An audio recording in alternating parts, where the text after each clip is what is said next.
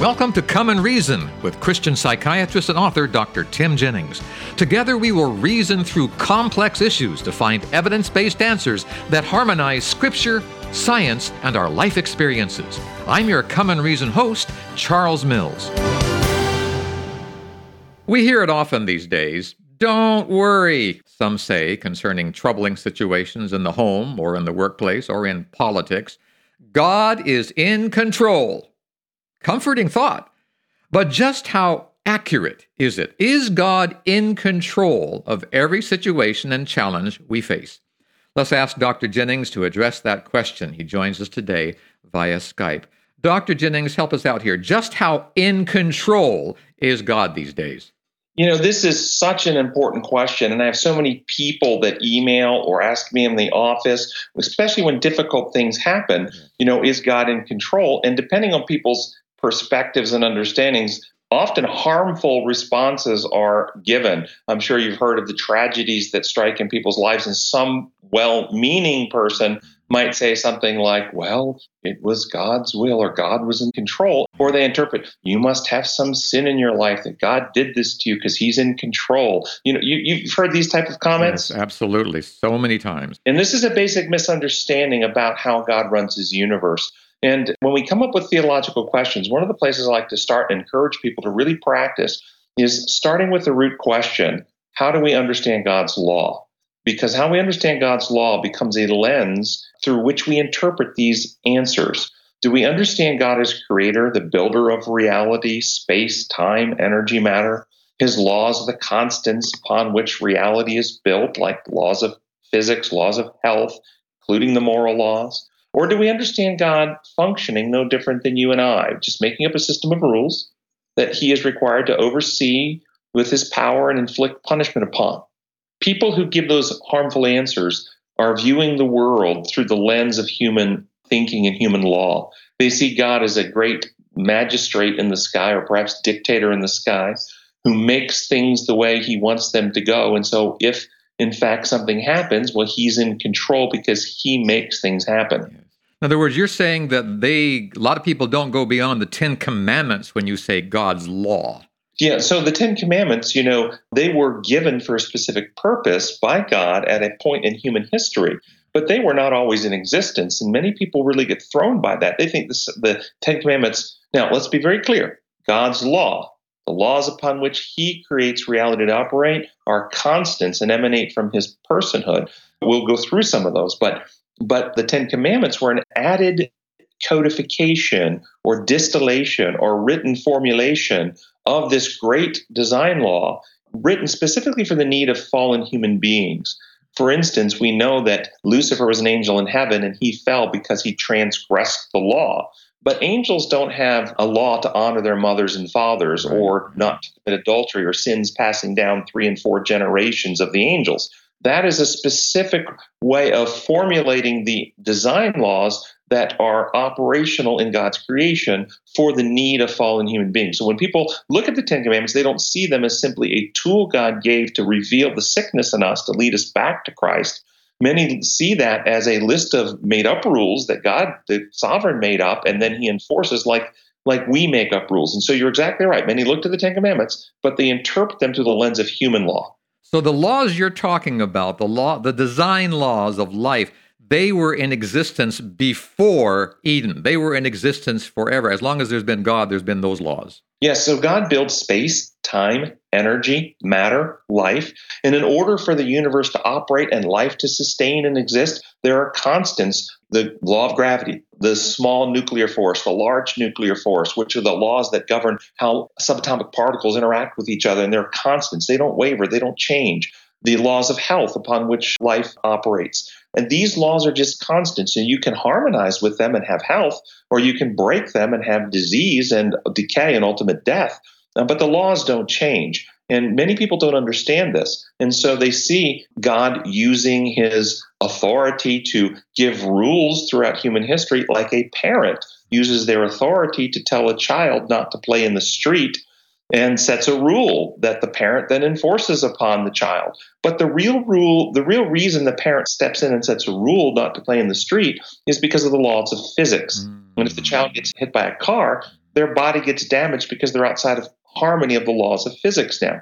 But the child can't comprehend that. So the parent steps between them and the real law, the laws of physics, and puts a stand in measure, a rule that says, hey, don't play in the street, or there's a consequence I'm going to put on you. And in the child's mind at that immature age, they believe that the problem with playing in the street is what mommy will do many people see God in the Old Testament operating like that. And God did operate like that in love, stepping in, but they never grow up to see the, the reality behind those laws that if you worship a golden calf, you sear your conscience, harden your heart, warp your character. They think that the real problem with doing that is you're in trouble with the ruling authority and he'll punish you for it. Oh, all right. Okay. I'm getting it now. God is in control of what God controls. God is in control of what God controls, and God controls himself and the laws upon which he creates his universe to operate. He governs those and controls those. Those laws include truth, love, liberty. These are the laws that he's built reality to operate upon. And when we understand this, then we can get some insight. Let me see show you how this applies. Yeah. You know, the Bible says that God hardened Pharaoh's heart. Now, probably somebody's thinking, yeah, yeah, God, God's in control. The Bible says God hardened Pharaoh's heart. I like this because it makes it sound like, see, he's in control. He'll make make it be the way he wants it to be. It says that in uh, Exodus 4:21 and 7:3, but it also says in Exodus 8:5 and 8:32 that Pharaoh hardened his own heart. If we believe the Bible is inspired and both passages are true, how is it that God hardened Pharaoh's heart, but Pharaoh hardened his heart? Well, this is understanding design law. God hardened Pharaoh's heart by presenting truth to Pharaoh and then leaving Pharaoh free to accept or reject it. You see, when truth is presented to any human mind, we have a decision to make. If we accept and apply the truth, we are transformed and become closer and closer to God. If we reject the truth and move away from it, we sear our conscience, we harden our hearts. So it's the act of choosing or rejecting truth or embracing love or embracing selfishness or stealing, lying, cheating or honesty, truthfulness, loyalty. In other words, the choices we make are determining what our characters and hearts are becoming like. But if God had never presented truth to Pharaoh, Pharaoh doesn't have a decision to make. And thus Pharaoh's heart doesn't become harder. So God hardened his heart by governing the laws of truth and freedom, presenting truth and leaving Pharaoh free. Pharaoh hardened his own heart by rejecting the truth under the umbrella of the laws that God established reality to operate upon. So let me ask you this. You say God is in control of what God controls. Is God controlling my family, my child? Is God controlling our president, our Senate? Is God controlling the foreign countries that we face as a nation? This is a really great question, and many people see it exactly like that. But uh, is, if you understand how love operates, Love only exists in an atmosphere of freedom. You cannot program a computer to love you. Yeah, that's true. You can't. You can't build a robot to love you. You can't have a doll, a puppet, love you. You can't use power by the creator to go inside a person's heart and mind and force them to love you. You also can't take a living being and externally force them to love you. Put a knife to their throat, a gun to their head, take their child hostage and say, if you don't love me, I'm going to murder your child. I promise you, if you coerce people such as that, you will not get love from them. And so when you understand that, the only way love exists is in an atmosphere of freedom. So we have real freedom. So God does not take control of the decisions of people. He leaves people free. Now, that doesn't mean he doesn't seek to influence people because he clearly does. It says in Genesis 3 that, the, that God puts enmity between the woman and the serpent. He is working through his Holy Spirit to bring truth to our hearts and minds and to woo us with love and kindness and to win us over to love and trust. So he is absolutely seeking to influence us, to draw us, but he's not controlling the decisions we make. Now, this is an interesting thing, though, because God is infinite and he knows, I believe he has foreknowledge.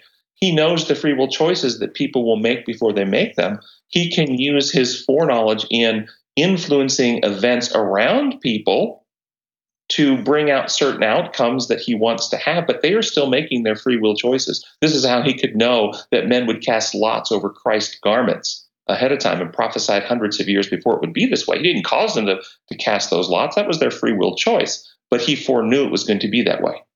Okay, I, I want to make this very clear so our listeners can understand this. There's a lot of talk on social media today that, you know, don't worry about the things that are happening in Washington, D.C., God is in control. What do you say to that specific issue today? God controls what God controls. And as people harden their heart, and we have this all through history, and, and the, the, the dwelling place of the Holy Spirit is the hearts and minds of, of us. We're the, we're the Spirit temple. God will not force his way in. He says, I stand at the door and knock. If you open the door, I come in.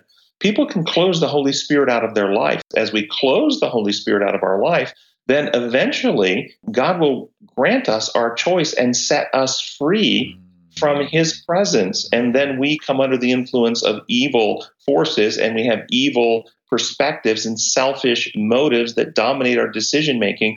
And so we actually lose our freedom to be self governed. It is only as we are restored to relationship with God and we invite the Holy Spirit in that the Holy Spirit frees us from fear and self centeredness, and we reclaim or recover what the Bible calls self control or self governance, the last fruit of the Spirit. So we really only have freedom in union with Christ because He wants us to love Him. He'll never take that liberty from us, but He will respect our ability to reject it, and then that actually damages us and moves us away from Him, and we lose our freedoms over time.